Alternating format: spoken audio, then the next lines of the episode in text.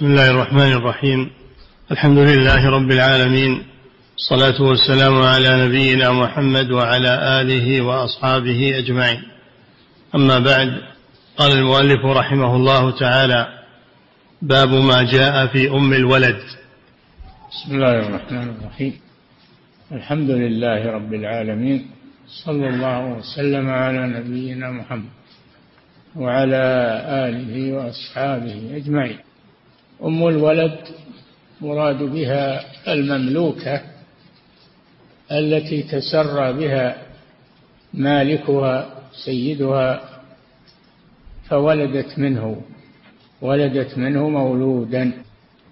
فهذه تعتق عليه وتسمى أم الولد فرقا بينها وبين الزوجة. نعم. عن ابن عباس رضي الله عنهما عن النبي صلى الله عليه وسلم قال من وطئ أمته فولدت له من وطئ أمته فولدت له فهي معتقة عن دبر منه. رواه أحمد وابن ماجه. إي نعم هذا من أحكامها.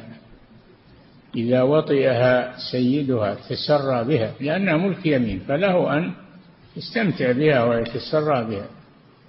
بموجب ملك اليمين وهو أقوى من عقد النكاح. ملك اليمين أقوى من عقد النكاح في إباحة تسري بمملوكته. فإذا أنجبت منه مولودا فإنها تسمى أم الولد تسمى أم الولد. تستمر مملوكة إلى أن يتوفى يتوفى سيدها الذي أنجبت منه الولد فإذا توفي عتقت. إذا توفي عتقت عن دبر يعني عن دبر الحياة ودبر الشيء مؤخره. نعم. وفي لفظ أيما امرأة ولدت من سيدها. فهي معتقة عن دبر أو قال من بعده رواه أحمد. فهي فهي معتقة عن دبر أو قال من بعده رواه أحمد.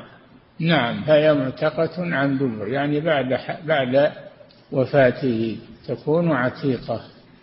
أو قال الراوي نعم. أو أو قال من بعده. أو قال الراوي فهي معتقة من بعده. والمعنى واحد من دبوره عن دبره أو معتقة من بعده. نعم. وعن ابن عباس رضي الله عنهما قال ذكرت أم إبراهيم عند رسول الله صلى الله عليه وسلم فقال أعتقها ولدها. رواه ابن ماجه والدار قطني. نعم الرسول صلى الله عليه وسلم وهب له المقوقس ملك مصر. وهب له جارية. أهدى له هدايا ومنها جارية. فصارت مملوكة للنبي صلى الله عليه وسلم. تسرى بها النبي صلى الله عليه وسلم. فولدت له إبراهيم ابن الرسول صلى الله عليه وسلم. سماه إبراهيم على أبيه إبراهيم الخليل عليه الصلاة والسلام. لكنه مات صغيرا مات صغيرا فصارت أمه عتيقة للرسول صلى الله عليه وسلم. عتيقة بعد وفاته. نعم. وعن ابن عباس رضي الله عنهما قال ذكرت أم إبراهيم عند رسول الله صلى الله عليه وسلم فقال اعتقها ولدها رواه ابن ماجه والدار قطني. اعتقها ولدها يعني عتقت بسبب ولدها من الرسول صلى الله عليه وسلم. نعم. وعن أبي سعيد رضي الله عنه قال جاء رجل من الأنصار فقال يا رسول الله إنا نصيب سبيا فنحب الأثمان فكيف ترى في العزل؟ فقال النبي صلى الله عليه وسلم وإنكم لتفعلون ذلكم لا عليكم ألا تفعلوا ذلكم فإنها ليست نسمة كتب الله عز وجل أن تخرج إلا وهي خارجة رواه أحمد والبخاري. نعم كان الصحابة يتسرون بمملوكاتهم ولكنهم كانوا يعزلون بمعنى أنه أنه إذا وصل إلى إنزال المني فإنه ينزله من خارج من خارج رحم المملوكة خشية أن تحمل منه هذا هو العزل. أن يطأ سريته أو امرأته فإذا أحس أنه سينزل أخرجه فأنزل خارجا من الرحم لأجل ألا تحمل. النبي صلى الله عليه وسلم قال إن هذا لا يغنيكم شيئا إذا أراد الله أن تحمل حملت. نعم أعيد الحديث. وعن أبي سعيد رضي الله عنه قال جاء رجل من الأنصار فقال يا رسول الله إنا نصيب سبيا فنحب الأثمان. نحب الأثمان يعني البيع. أن نبيعها. نعم. فكيف ترى في العزل؟ فقال النبي صلى الله عليه وسلم وإنكم لتفعلون ذلكم لا عليكم ألا تفعلوا ذلكم فإنها ليست نسمة كتب الله عز وجل أن تخرج إلا وهي خارجة. رواه أحمد والبخاري. يعني معناه أن العزل لا يغني لا يغني شيئا إذا أراد الله أن يخلق من هذا الجماع مولودا خلقه. فلا مفر لكم مما تحذرون منه. نعم. وعن ابن عمر رضي الله عنهما عن النبي صلى الله عليه وسلم أنه نهى عن بيع أمهات الأولاد وقال لا يبعن ولا يوهبن ولا يورثن يستمتع بها السيد ما دام حيا فإذا مات فهي حرة. رواه الدار قطني. هذا حكم امهات الأولاد. أنها إذا ولدت من سيدها فإنها تبقى على ملكيته تبقى على ملكيته مملوكة. فإذا مات عتقت. إذا مات عتقت عن دبر يعني عن آه، دبر الحياة يعني بعد موته. نعم. لا يبعن ولا يوهبن ولا يورثن. إي نعم تبقى على ملك سيدها لكن لا تباع لا يجوز لسيدها أن يبيعها ولا أن يهبها ولا أن يتصرف فيها تصرف المملوكة. فإذا مات عتقت. نعم. يستمتع بها السيد ما دام حيا فإذا مات فهي حرة. رواه الدار قطني ورواه مالك في الموطأ والدار قطني من طريق آخر. عن ابن عمر عن عمر من قوله وهو أصح. إنه من قول عمر. هذا الكلام من قول عمر. فهو موقوف. هذا من قسم الحديث الموقوف على الصحابي. وهو عمر رضي الله عنه وليس من كلام الرسول صلى الله عليه وسلم. نعم. وعن أبي الزبير عن جابر رضي الله عنه أنه سمعه يقول كنا نبيع سرارينا أمة. وعن؟ أبي الزبير عن جابر رضي الله عنه أنه سمعه يقول كنا نبيع سرارينا أمة. أبي الزبير أو الزبير. إيش عندك مشكل؟ عندي بالضم مشكلة ها؟ عندي مضمومة نعم. طيب نعم. يعني فيه ابن الزبير نعم. وعن أبي الزبير عن جابر رضي الله عنه أنه سمعه يقول كنا نبيع سرارينا أمهات أولادنا والنبي صلى الله عليه وسلم فينا حي. لا نرى بذلك بأسا. رواه أحمد وابن ماجه. وعن عطاء. هذا يدل على أن لسي أن لسيدها الذي تسرى بها ووطئها وولدت منه أن يبيعها لأنها على ملكه.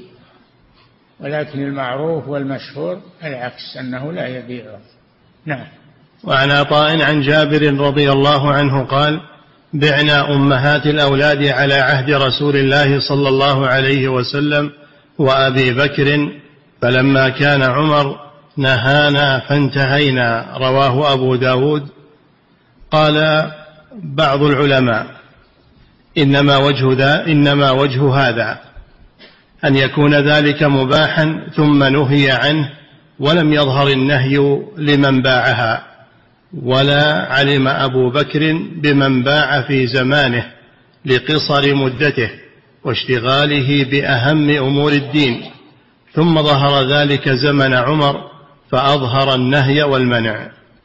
نعم. أم الولد تبقى على ملك سيدها ما دام حيا. ولكن المعروف والمشهور أنه لا يبيعها أنه لا يبيعها فإذا مات عتق.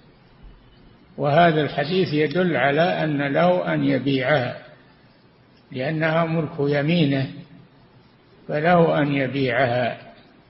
وكان خلافة أبي بكر لم يقل في ذلك شيئا لأنه كان مشغولا بأمر الخلافة وقتال المرتدين ما استقر الأمر في عهده رضي الله عنه.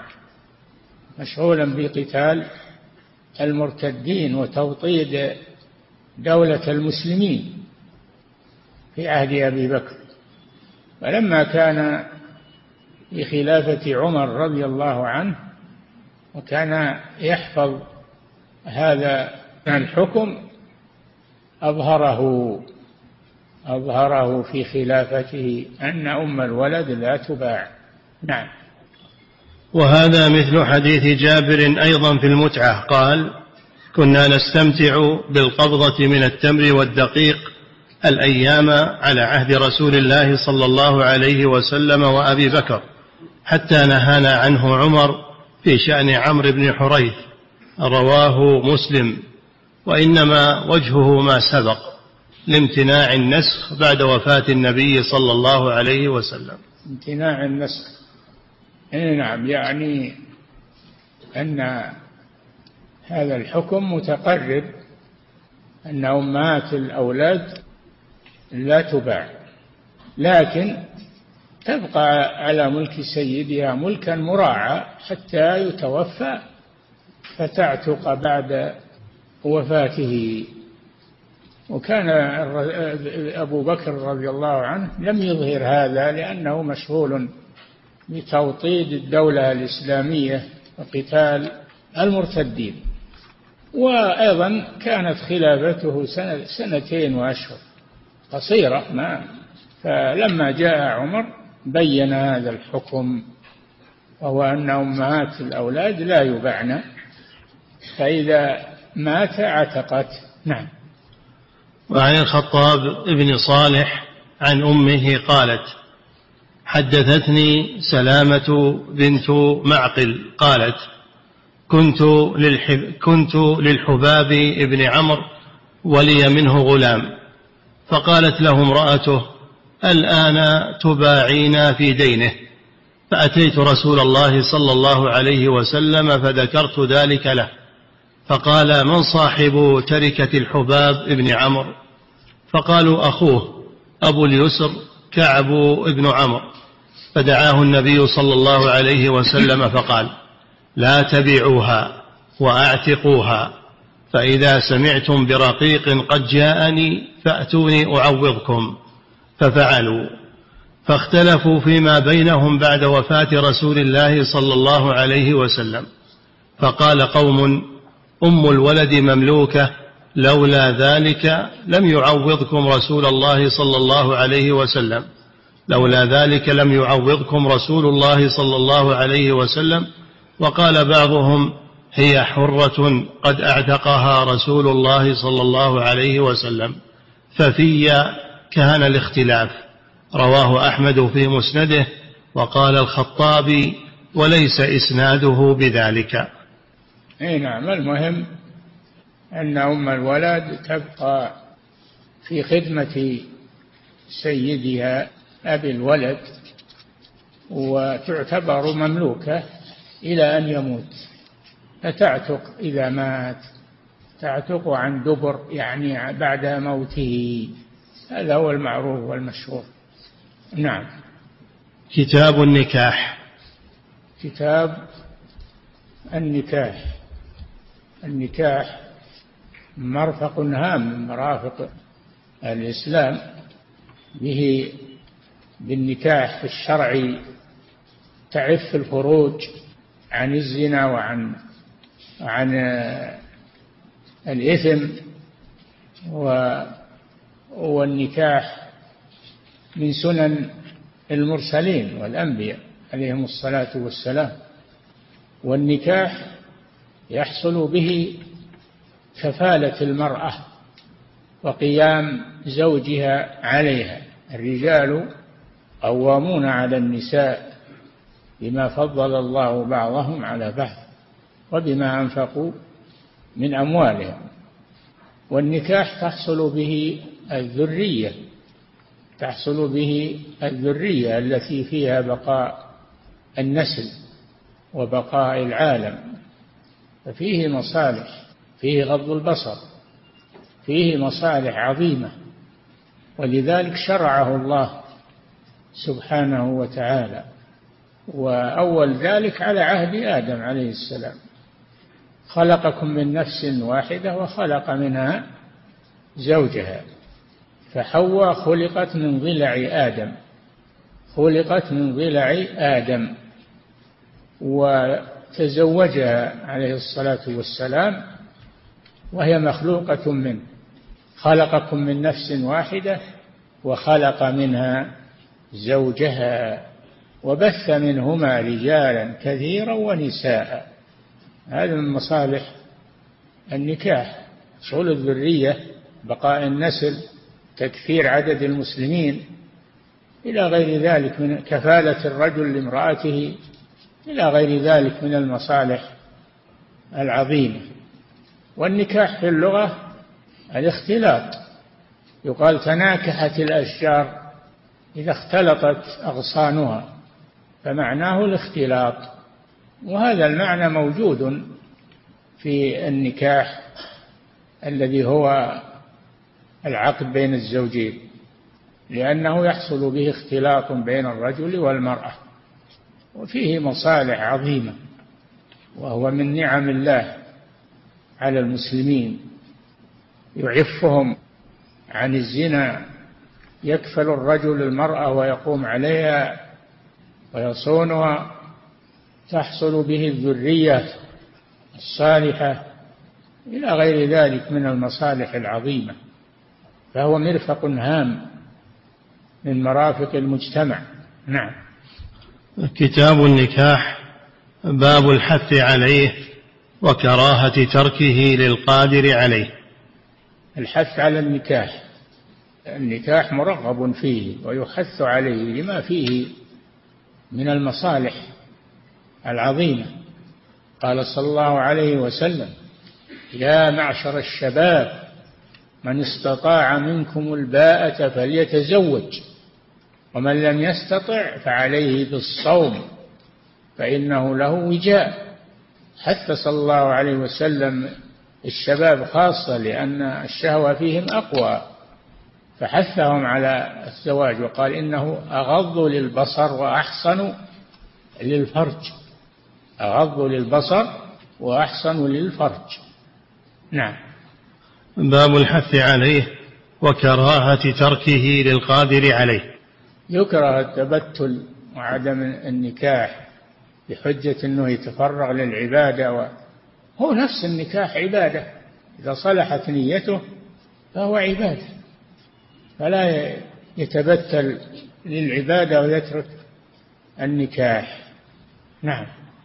عن ابن مسعود رضي الله عنه قال قال رسول الله صلى الله عليه وسلم يا معشر الشباب من استطاع منكم الباءة فليتزوج؟ الباءة يعني النفقة والمؤونة نعم. فإنه أغض للبصر وأحصن للفرج ومن لم يستطع فعليه بالصوم فإنه له وجاء رواه الجماعة.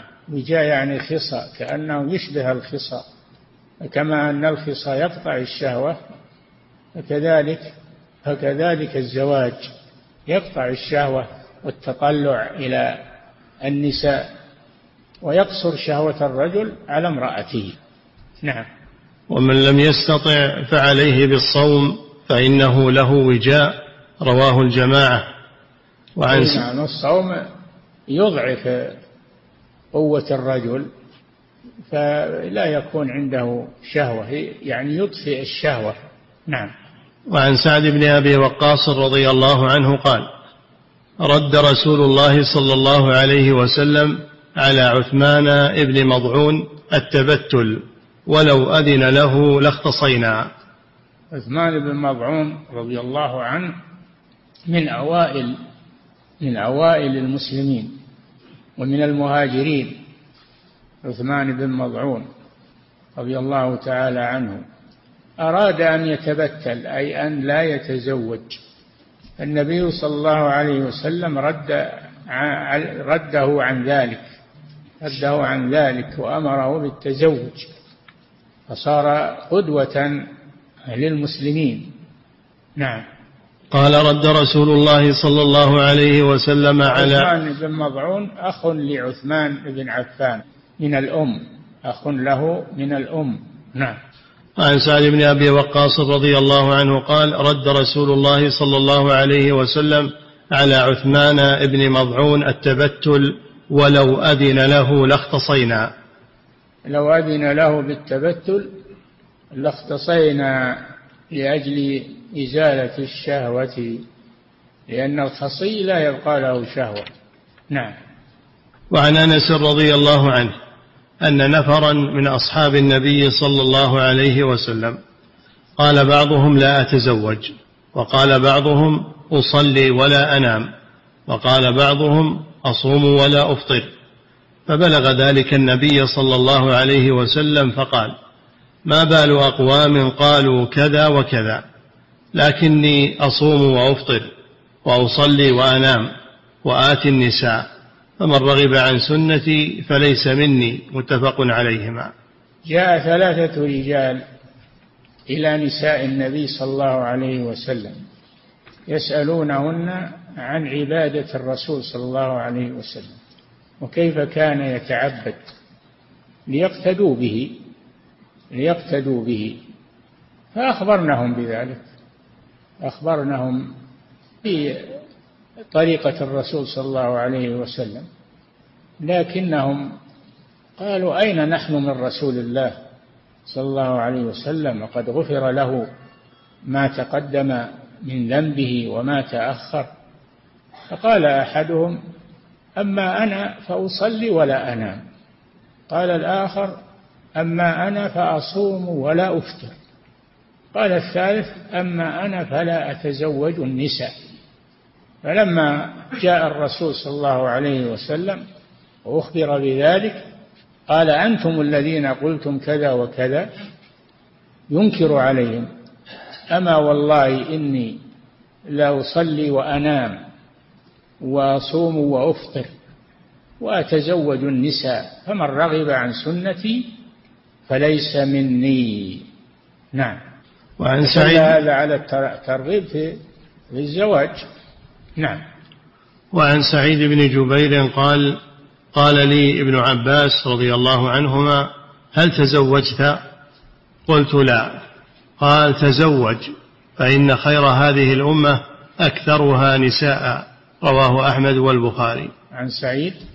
وعن سعيد بن جبير. سعيد بن جبير؟ نعم. قال لي ابن عباس رضي الله عنهما هل تزوجت؟ قلت لا. قال تزوج فإن خير هذه الأمة أكثرها نساء. رواه أحمد والبخاري. قال تزوج. قال لسعيد تزوج. فإن فإن خير هذه الأمة أكثرها نساء. فإن خير هذه الأمة أكثرها نساء يعني زوجات. نعم. وعن قتادة عن الحسن عن سمرة رضي الله عنه أن النبي صلى الله عليه وسلم نهى عن التبتل وقرأ قتادة ولقد أرسلنا رسلا من قبلك وجعلنا لهم أزواجا وذرية. رواه الترمذي وابن ماجه. نعم. وعن قتادة عن الحسن عن سمرة رضي الله عنه أن النبي صلى قتادة بن دعامة من التابعين. قتادة بن دعامة من التابعين من تلاميذ ابن عباس. نعم. عن القتادة عن الحسن عن سمرة رضي الله عنه. عن الحسن البصري يعني نعم. عن سمرة رضي الله عنه. سمرة بن جندب نعم. أن النبي صلى الله عليه وسلم نهى عن التبتل. وقرأ يعني عدم الزواج عدم التزوج. التبتل عدم التزوج نعم. وقرأ قتادة ولقد أرسلنا رسلا من قبلك وجعلنا لهم أزواجا وذرية نعم. قرأ قتادة راوي الحديث. ونعم ولقد أرسلنا ولقد أرسلنا رسلا من قبلك يعني الرسول صلى الله عليه وسلم. وجعلنا لهم أزواجا وذرية. فدل على أن الزواج من سنن الأنبياء. الزواج والنكاح من سنن الأنبياء عليهم الصلاة والسلام. جعلنا لهم أزواجا وذرية يعني من هذه الأزواج. نعم. باب صفة المرأة التي يستحب خطبتها التي يستحب خطبتها. نعم. يعني ما المرأة إذا أراد أن يتزوج امرأة فلا بد أن يعرفها ويعرف صفاتها ولا يتزوج بامرأة مجهولة. لا بد أن يسأل عنها ويعرف صفاتها وأخلاقها و... نعم. عن انس رضي الله عنه ان النبي صلى الله عليه وسلم كان يامر بالباءه وينهى عن التبتل نهيا شديدا ويقول ويقول كان كان يامر بالباءه. نعم يعني الزواج. نعم. وينهى عن التبتل نهيا شديدا. تبتل عدم الزواج. نعم. ويقول تزوجوا الودود الولود. فإني مكاثر بكم الأنبياء يوم القيامة. نعم تزوجوا الودود التي تحب زوجها تتحبب إليه. الولود التي تلد لا تتزوج اللاتي لا يلدن لآفة أو لعاهة فيهن. نعم. فإني مكاثر. السبب حث الرسول صلى الله عليه وسلم لأنه يكاثر يوم القيامة بهذه الأمة الأمم السابقة. فهذه الأمة هي أكثر الأمم هي أكثر الأمم ولله الحمد. فيها بركة وفيها خير فيها نمو. نعم. فإني مكاثر بكم الأنبياء يوم القيامة وعن وعن عبد الله بن عمرو رضي الله عنهما أن رسول الله صلى الله عليه وسلم قال انكحوا أمهات الأولاد فإني أباهي بكم يوم القيامة. رواهما أحمد. أو أنكحوا أنكحوا أمهات الأولاد؟ عندك كذا؟ ما شك. ما شكلت؟ انكحوا مشكلة بسكون النون وفتح الكاف. انكحوا ها؟ نعم. نعم. انكحوا أمهات الأولاد فإني أباهي بكم يوم القيامة. أباهي بكم يعني الأمم أكافر بكم الأمم يوم القيامة. فدل هذا على أن الزواج أنه سبب لكثرة هذه الأمة. فهذا حث على الزواج. نعم. وعن معقل بن يسار رضي الله عنه قال جاء رجل إلى النبي صلى الله عليه وسلم فقال إني أصبت امرأة ذات حسب وجمال وإنها لا تلد أفأتزوجها؟ قال لا. ثم أتاه الثانية فنهاه. ثم أتاه الثالثة فقال تزوجوا الودود الولود فإني مكاثر بكم. رواه أبو داود والنسائي. نعم. تزوجوا الودود التي تتودد إلى زوجها وتتحبب إليه الولود. التي تلد يعني الولود هذه صيغة مبالغة التي تكثر ولادتها فدل على استحباب اختيار المرأة التي بهذه الصفات. نعم. وعن جابر رضي الله عنه أن النبي صلى الله عليه وسلم قال له يا جابر تزوجت بكرا أم ثيبا؟ قال ثيبا. فقال هل لا تزوجت بكرا؟ تلاعبها وتلاعبك. رواه الجماعة. نعم وهذا فيه فضل من الإنسان يتزوج البكر ولا يتزوج الثيب يعني التي تزوجت من قبله لأن البكر تلاعبها وتلاعبك. وأما الثيب فلا ليس فيها هذه الصفة. نعم. وعن أبي هريرة رضي الله هذا على استحباب ملاعبة الزوجة لزوجها وملاعبة الزوج لزوجته. نعم. وعن أبي هريرة رضي الله عنه عن النبي صلى الله عليه وسلم قال تنكح المرأة لأربع لمالها ولحسبها ولجمالها ولدينها فاظفر بذات الدين تربت يداك. رواه الجماعة إلا الترمذي. فحث صلى الله عليه وسلم على ذات الدين من النساء الدينة لا يتزوج المرأة لأجل جمالها فقط ولا لأجل مالها فقط ولا لأجل حسبها أنها من بيت رفيع ونسب كبير بل يتزوج المرأة الصالحة الطيبة. نعم. وعن جابر رضي الله عنه أن النبي صلى الله عليه وسلم قال إن المرأة تنكح على دينها ومالها وجمالها فعليك بذات الدين تربت يداك. مثل الحديث الذي قبله. وعن أبي هريرة رضي الله عنه. أنه يختار المرأة الدينة. نعم. إن المرأة تنكح على دينها ومالها وجمالها فعليك بذات الدين تربت يداك. رواه مسلم والترمذي وصححه. تربت يداك أصل دعاء لكن يعني لا يقصد به الدعاء وإنما صار يستعمل ولا يقصد به معناه. نعم. باب خطبة المجبرة إلى وليها والرشيدة إلى نفسها. يكفي والله تعالى أعلم. نعم. فضيلة الشيخ وفقكم الله.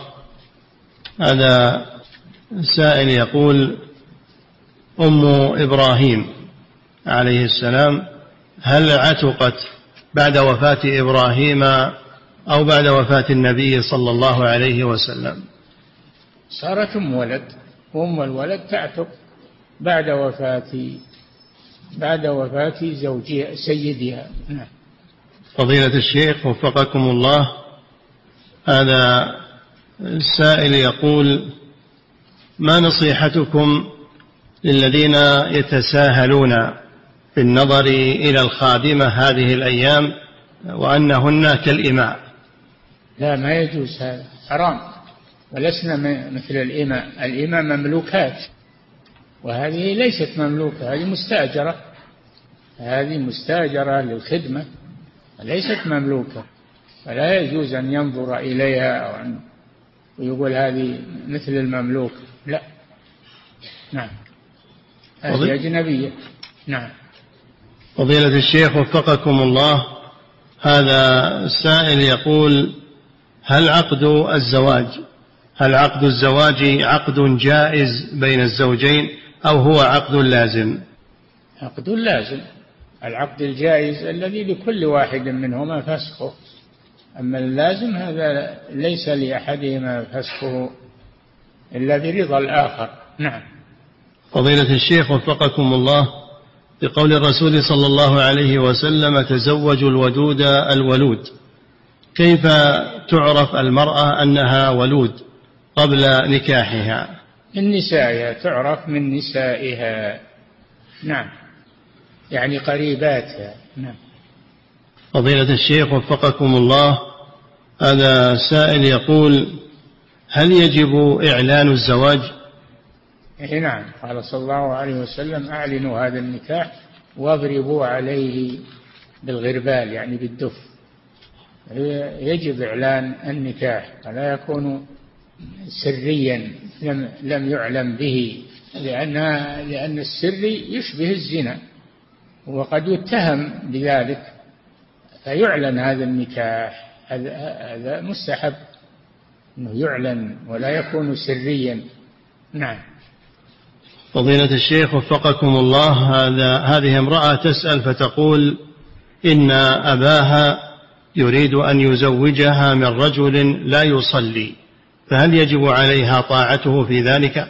لا لا يجوز لها أن تتزوجه ولا أن تطيع والدها في ذلك إنما الطاعة بالمعروف نعم فضيلة الشيخ وفقكم الله هذا سائل يقول إذا أراد الرجل خطبة امرأة فهل له أن ينظر إلى صورة المخطوبة عند تعذر رؤيتها مباشرة؟ ما يجوز التصوير ولا استعماله هذه وسيلة محرمة. إنما يجوز من التصوير ما دعت الضرورة إليه وهذه ما هي ضرورة. بإمكانه أن يسأل عنها النساء بإمكانه أن يترصد لها وينظر إليها وهي لا تدري. نعم. فضيلة الشيخ وفقكم الله هذا سائل يقول هل من عضل البنات أن هل من عضل هل من عضل البنات أن يمنع أو أن يمنع الولي تزويج ابنته الصغرى حتى تتزوج الكبرى؟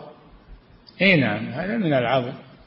لا يمنع الصغيرة يضار بها حتى تتزوج الكبرى. بل يزوج من خطبت وزوجها والخاطب كفء كفء لها ويصلح لها. نعم. فضيلة الشيخ وفقكم الله هذه امرأة تسأل فتقول إنها تزوجت رجل ولم تعلم إنها تزوجت رجل تزوجت رجلا ولم تعلم بأنه تارك لدينه وأن صلاته قليلة. تقول ما حكم حالها الآن؟ هي تدعي هذا ولكن عليها أن تتقدم للمحكمة وتقيم عليه دعوة في ما تقول. نعم. فضيلة الشيخ وفقكم الله هذا سائل يقول هل يجوز للمرأة أن تزوج نفسها؟ لا لا تزوج المرأة نفسها ولا غيرها وإنما يزوجها وليها فإذا لم يكن لها ولي فوليها السلطان. يعني أمير البلد أو قاضي البلد نعم. فضيلة الشيخ وفقكم الله وهذا سائل يقول هل يجوز للحر أن ينكح أمة؟ ينكح إيه؟ الأمة أن يتزوج أمة؟ الحر لا ينبغي له هذا. لا ينبغي. له الجواز يجوز ولكن ما لا ينبغي له هذا لأن الأمة يتبعها أولادها يكونون رقة. نعم. فضيلة الشيخ وفقكم الله هذا سائل يقول ما شرط الزواج بالكتابية؟ أن تكون أن تكون عفيفة. أن تكون عفيفة عن الزنا. تكون عفيفة. نعم. فضيلة الشيخ وفقكم الله. هذا سائل يقول نكاح التحليل هو نكاح غير صحيح لكن هل تحل به المرأة؟ لا. نكاح منهي عنه وملعون من فعله. كيس المستعار يقول صلى الله عليه وسلم. لا يجوز. نعم. فضيلة الشيخ وفقكم الله هذا سائل يقول ما معنى قول الرسول صلى الله عليه وسلم لا تنكح الأيم حتى تستأمر؟ اي معنى واضح. الأيم التي سبق لها أن تزوجت سبق لها أن تزوجت هذه لازم تستشار في تزويجها. إن قبلت تزوج وإن رفضت فلا تزوج وهي ما ترضى نعم. فضيلة الشيخ وفقكم الله هذا سائل يقول إذا قال الرجل أزوجك ابنتي على أن تزوجني ابنتك وكان بينهما مهر فهل هذا يعد من نكاح الشغار؟ نعم. ما يجوز هذا. ولو كان فيه مهر ما يجوز. لأن هذا فيه إضرار بالنساء. ولا اختيار لهن تصير امرأة بدل امرأة. هذا لا يجوز. نعم. الشغار لا يجوز سواء كان بمهر أو بدون مهر. نعم. فضيلة الشيخ وفقكم الله هذا سائل يقول هل يباح للمخطوبة أن تخرج هل, هل يباح للمخطوبة أن تخرج مع خاطبها إلى الأماكن العامة لكي يتعرف؟ ما صارت امرأة له. ما يجوز له مجرد الخطبة لا تبيح له ذلك. نعم. إذا عقد عليها وصارت امرأة له فلا بأس. نعم. فضيلة الشيخ وفقكم الله هذا سائل يسأل فيقول ما الذي يباح النظر إليه عند خطبة المرأة؟ ما يدعوه إلى نكاحها إلى وجهها إلى كفيها إلى شعرها. نعم. فضيلة الشيخ وفقكم الله هذا سائل يقول هل هناك حد معين لصداق النساء وهل هناك مانع من المغالاة فيه؟ ليس هناك حد آه، للمهر ولكن ينبغي أن يكون المهر سهلا يستطيعه الزوج ولا يغالى فيه. أهم عمر رضي الله عنه في خلافته بتحديد المهور. ثم إنه قرأ الآية وآتيتم إحداهن قنطارا فلا تأخذوا منه شيئا. وإن أردتم استبدال زوج مكان زوج وآتيتم إحداهن قنطارا فلا تأخذوا منه شيئا. فعدل عن ذلك. نعم. فضيلة الشيخ وفقكم الله هذا سائل يقول ما يفعله بعض الناس من الاحتفال عند عقد النكاح وقبل الدخول فهل هذا جائز؟ لا بأس به. هذا إعلان للنكاح. طيب. نعم. فضيلة الشيخ وفقكم الله هذا سائل يقول بعض من شباب هذا العصر لا يريدون الزواج لوجود المشاكل الكثيرة التي تحصل بين النساء والرجال بعد الزواج. ما النصيحة لهؤلاء؟ النصيحة لهؤلاء أن يحسنوا الظن بالله عز وجل وأن يقدموا على الزواج ولا يتأخروا عنه ما دام فيهم رغبة فيهم شهوة يقدموا على الزواج. حصنوا أنفسهم. نعم. فضيلة الشيخ وفقكم الله هذا سائل يقول في قوله فإن خير هذه الأمة فإن خير هذه الأمة أكثرها نساء. هل يقصد بخير هذه الأمة النبي صلى الله عليه وسلم؟ لا مطلق هذا. أكثرها نساء. يعني ما, ما يقتصر على امرأة واحدة إنما إلى الأربع. نعم. فضيلة الشيخ وفقكم الله هذا سائل يقول إذا شرط ولي المرأة على الخاطب وعلى الزوج أن يحججها. فهل هذا الشرط جائز؟ اي نعم. هذا يكون من المهر. نعم. فضيلة الشيخ وفقكم الله هذا سائل يقول والد زوجي هذه امرأة تسأل فتقول والد زوجي السابق زوجها السابق والده هل هو محرم لها؟ اي نعم. تستمر المحرمية حتى بعد الطلاق. نعم. فضيلة الشيخ وفقكم الله هذا سائل يقول من أتى امرأته في الحيض وجامعها في ذلك فهل عليه كفارة؟ عليه التوبة إلى الله عز وجل ولا يعود في مثل هذا إنه حرام. وطع المرأة الحائض حرام فلا يجوز. عليه التوبة إلى الله والاستغفار ولا يعود لمثل هذا. نعم.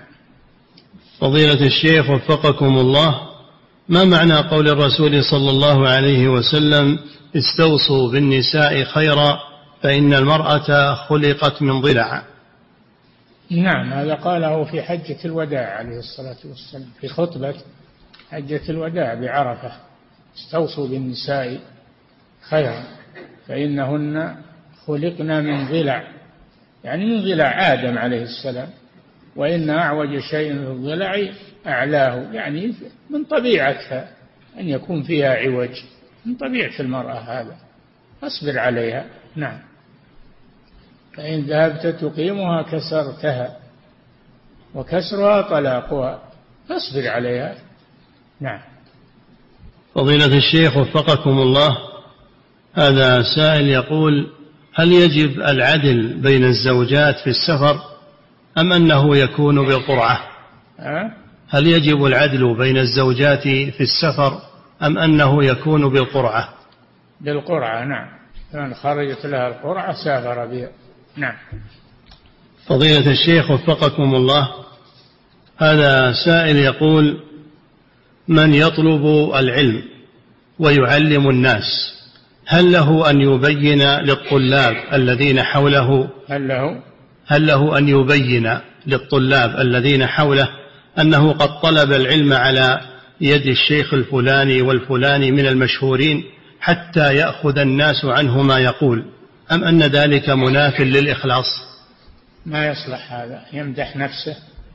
ما يصلح. أنه يمدح نفسه وأنه أخذ عن فلان وعن فلان. الناس يعرفونه ما يحتاج. نعم. فضيلة الشيخ وفقكم. لكن للطالب للطالب أنه يسأل عنه من تتلمذ عليه من المشايخ من أخذ العلم عنه له ذلك يسأل عنه. نعم. فضيلة الشيخ وفقكم الله.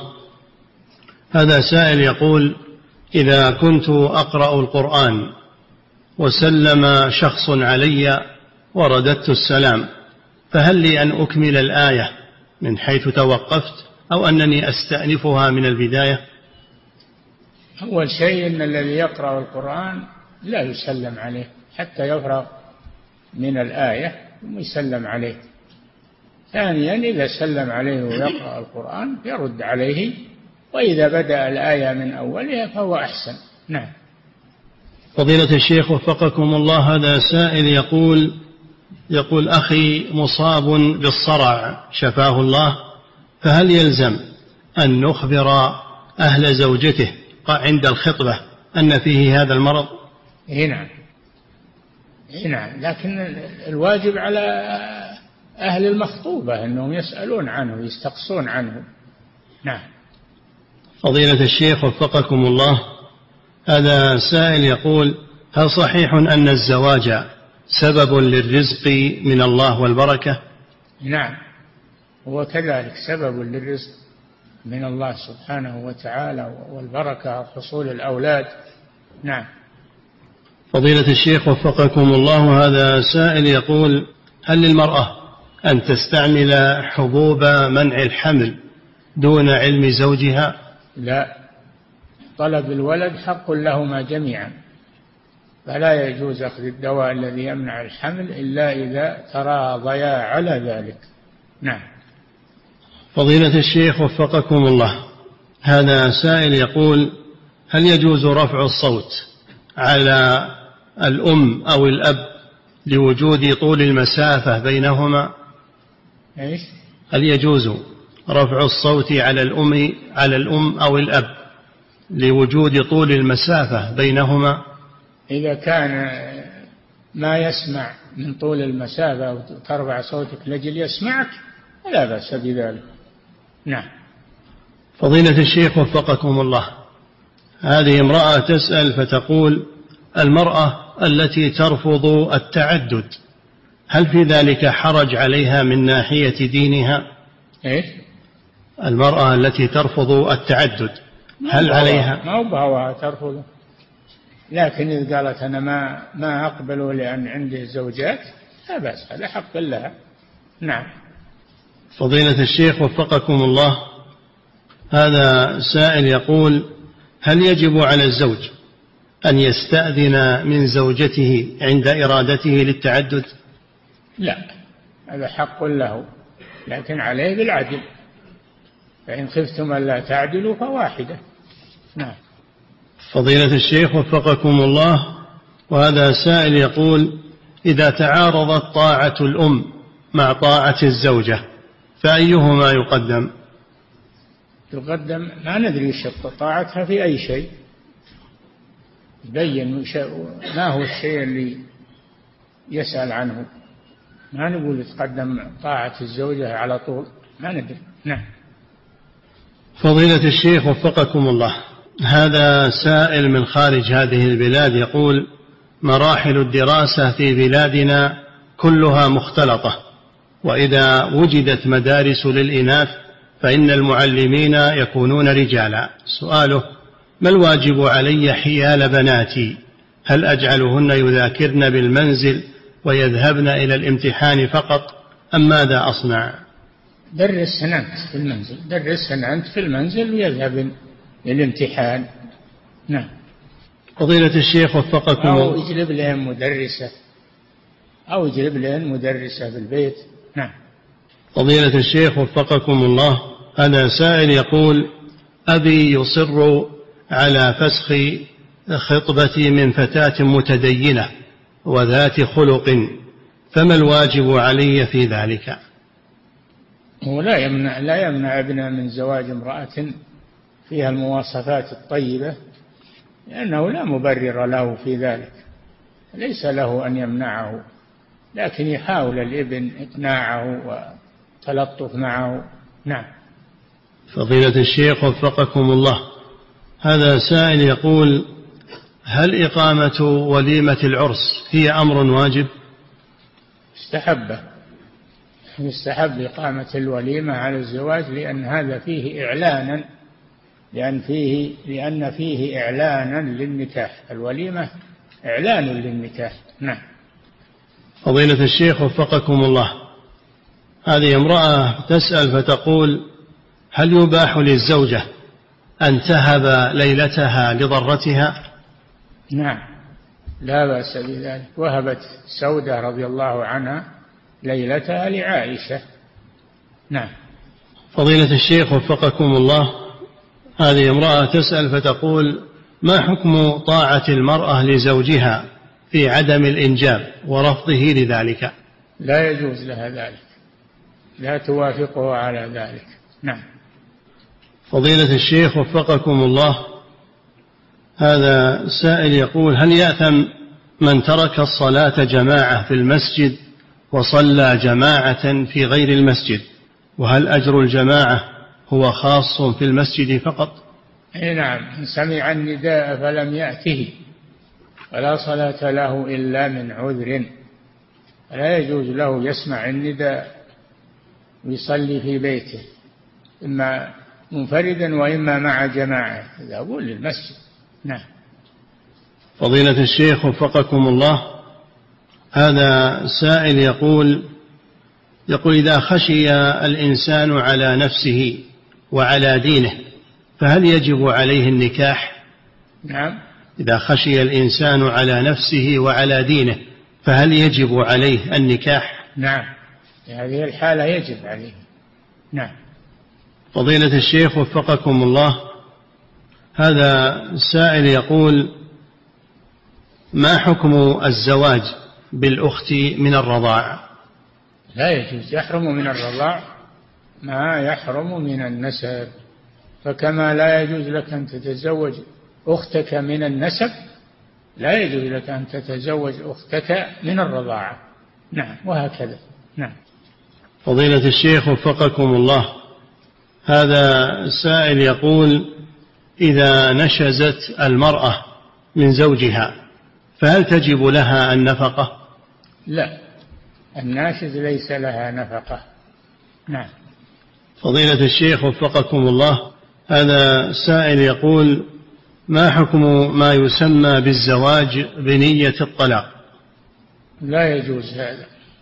هذا لا يجوز لأن فيه غش للمرأة. المرأة ما دريت ولا دري آه، وليها. هو هو يسر في نفسه هذا لا يجوز هذا. نعم.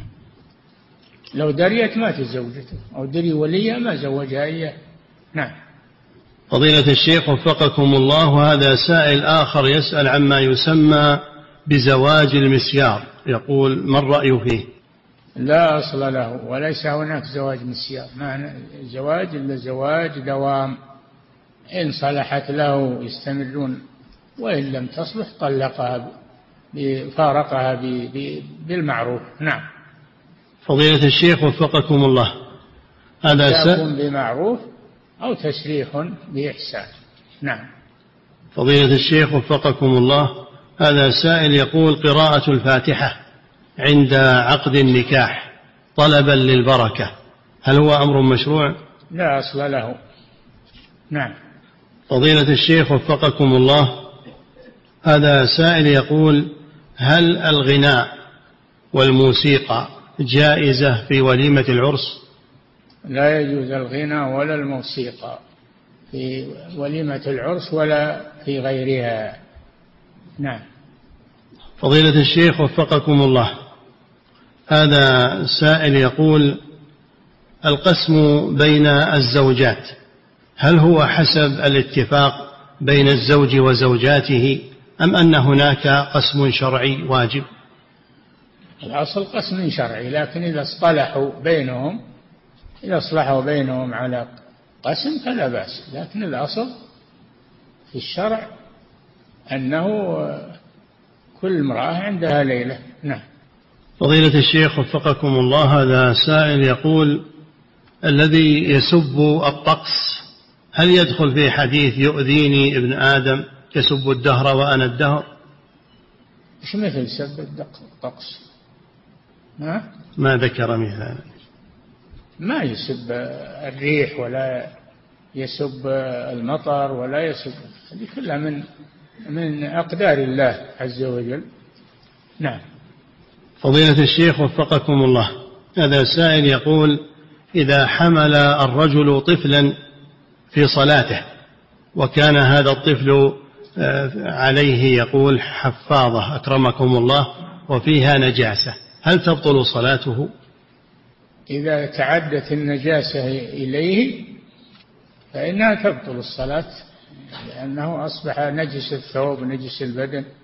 أما إذا لم تسري النجاسة إلى من حمله فلا بأس بذلك. إذا كان عليه على الطفل عليه حائل يمنع تسرب البول يمنع النجاسة فلا بأس بحمله وهو يصلي. كان صلى الله عليه وسلم يحمل أمامة بنت بنته وهو يصلي. نعم. فضيلة الشيخ وفقكم الله هذا سائل من هولندا يقول عندنا رجال ذكروا أن نسبهم يرجع إلى آل البيت ويأمروننا ببدع كالنظر إليهم تعبدا وتبركا. لكونهم من آل البيت. حتى لو ثبت أنهم من أهل البيت ما, ما ينظر إليهم تبركا وتعبدا. هذه بدعة وسيلة من وسائل الشرك. وغلو لا يجوز هذا. نعم. فضيلة الشيخ وفقكم الله ويسأل أيضا هذا من هولندا يقول نحن موظفون في هولندا ولا يسمح لنا مديرنا بالخروج لصلاة الجمعة. فالجمعة ليست يوم إجازة والمسجد على بعد على بعد كيلومترات فلا نسمع النداء. سؤاله هل نأثم إذا تركنا الحضور إلى الجمعة؟ إي نعم الجمعة واجبة فرض عين. اللي يمنعكم لا تشتغلون عنده روحوا لغيره نعم اطلبوا العمل عند غيره. نعم. فضيلة الشيخ وفقكم الله هذا سائل يقول هل أعتمر عن والدي الذي توفاه الله وهو لم يحج حجة الإسلام لأنه ليس لديه مال؟ ليس. لديه مال. حج عنه أول ثم اعتمر. الحج يلزم. نعم. فضيلة الشيخ وفقكم الله. هذا سائل يقول يقول في قول النبي صلى الله عليه وسلم تخيروا لنطفكم.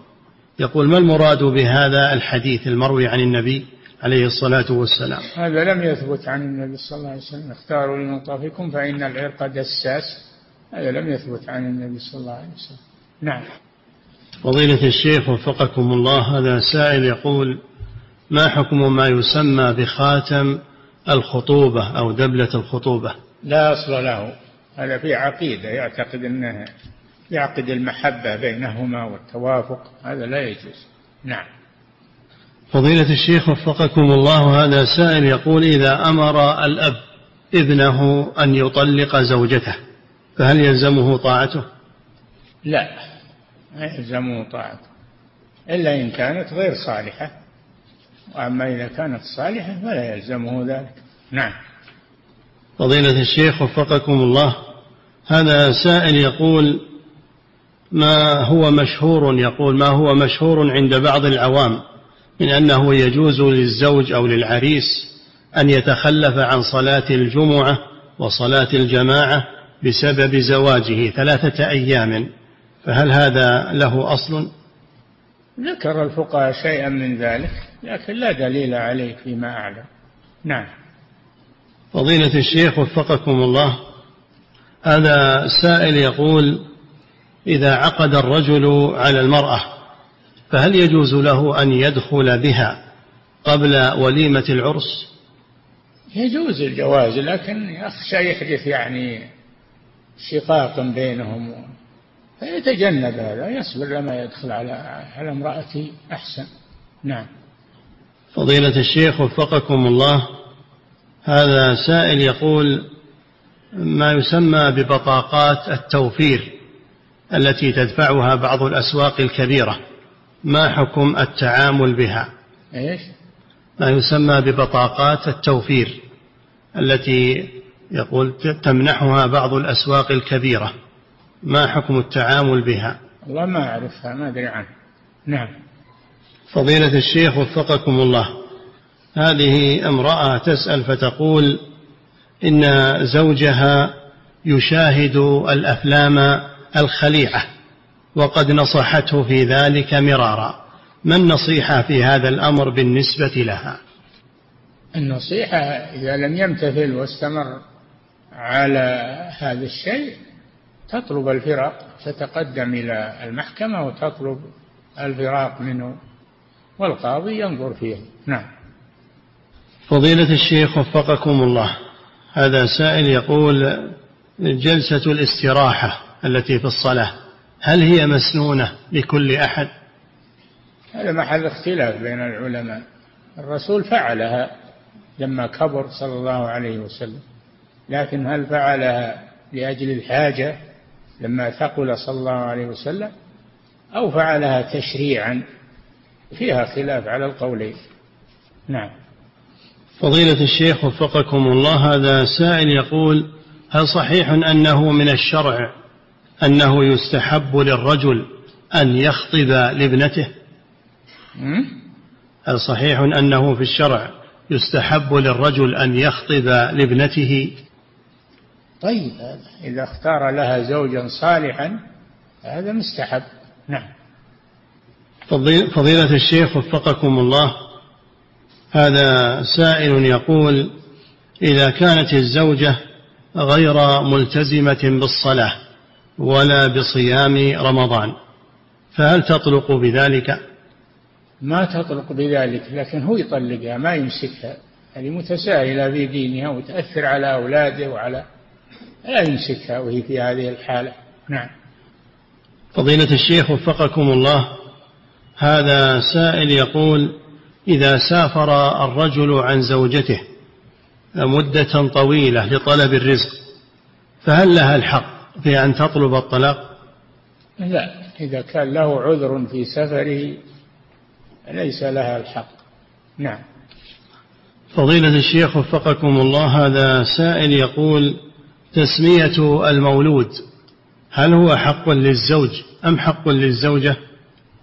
لهما جميعا تفاهمون على ذاك أحسن.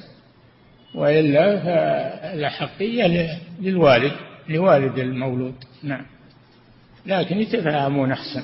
نعم. فضيلة الشيخ وفقكم الله هذا سائل يقول إذا خطب الرجل فتاة فهل له أن يحادثها بالهاتف ويتكلم معها مرارا لأجل معرفتها ومعرفة ما عندها؟ لا بأس بذلك. في الهاتف لا بأس بذلك. لكن لا يكلمها بغير هذا الشأن. لا يمازحها ولا يكلمها بكلام آه، يعني فيه إثارة لا. قدر السؤال قدر الحاجة. نعم. فضيلة الشيخ وفقكم الله. هذا سائل يقول في قول الرسول صلى الله عليه وسلم فاظفر بذات الدين. هل معنى ذلك ذات الدين الكاملة في كل شيء؟ المتمسكة بدينها. الكمال صعب الكمال لله سبحانه وتعالى لكن المتمسكة بدينها هذا المطلوب. نعم. فضيلة الشيخ وفقكم الله هذه امرأة تسأل فتقول إذا منع الزوج زوجته من العمل فهل يجب عليها طاعته في ذلك؟ إي نعم. لا تشتغل إلا بإذنه ولا تتوظف إلا بإذنه. نعم. فضيلة الشيخ وفقكم الله. هذا سائل يقول رأيت المرأة المخطوبة وهي منتقبة ورفضت أن تزيل ما على وجهها فهل هذا الفعل أمر شرعي؟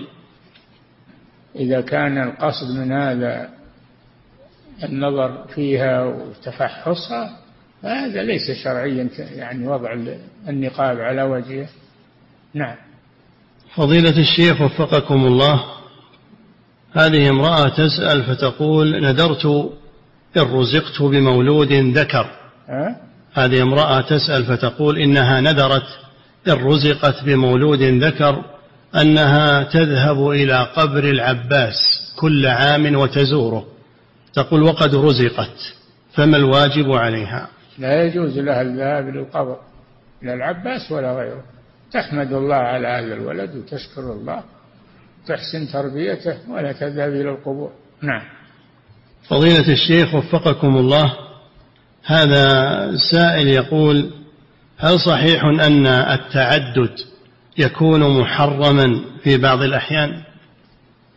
ما أعلم هذا أن التعدد يكون محرما بل التعدد هذا أباحه الله سبحانه وتعالى. انكحوا ما طاب لكم من النساء مثنى وثلاثة ورباع. من يبي يجي يحد من هذا؟ الله أباحه. نعم. فضيلة الشيخ وفقكم الله. ما يسمى بتنظيم النسل وهو أن الزوج وزوجته وزوجته يتفقان على عدم الحمل لمدة معينة. هل هذا أمر جائز؟ إذا كان هذا له سبب وهو أن أن الحمل المتكرر عليها يضرها سبب صحي فلا بأس.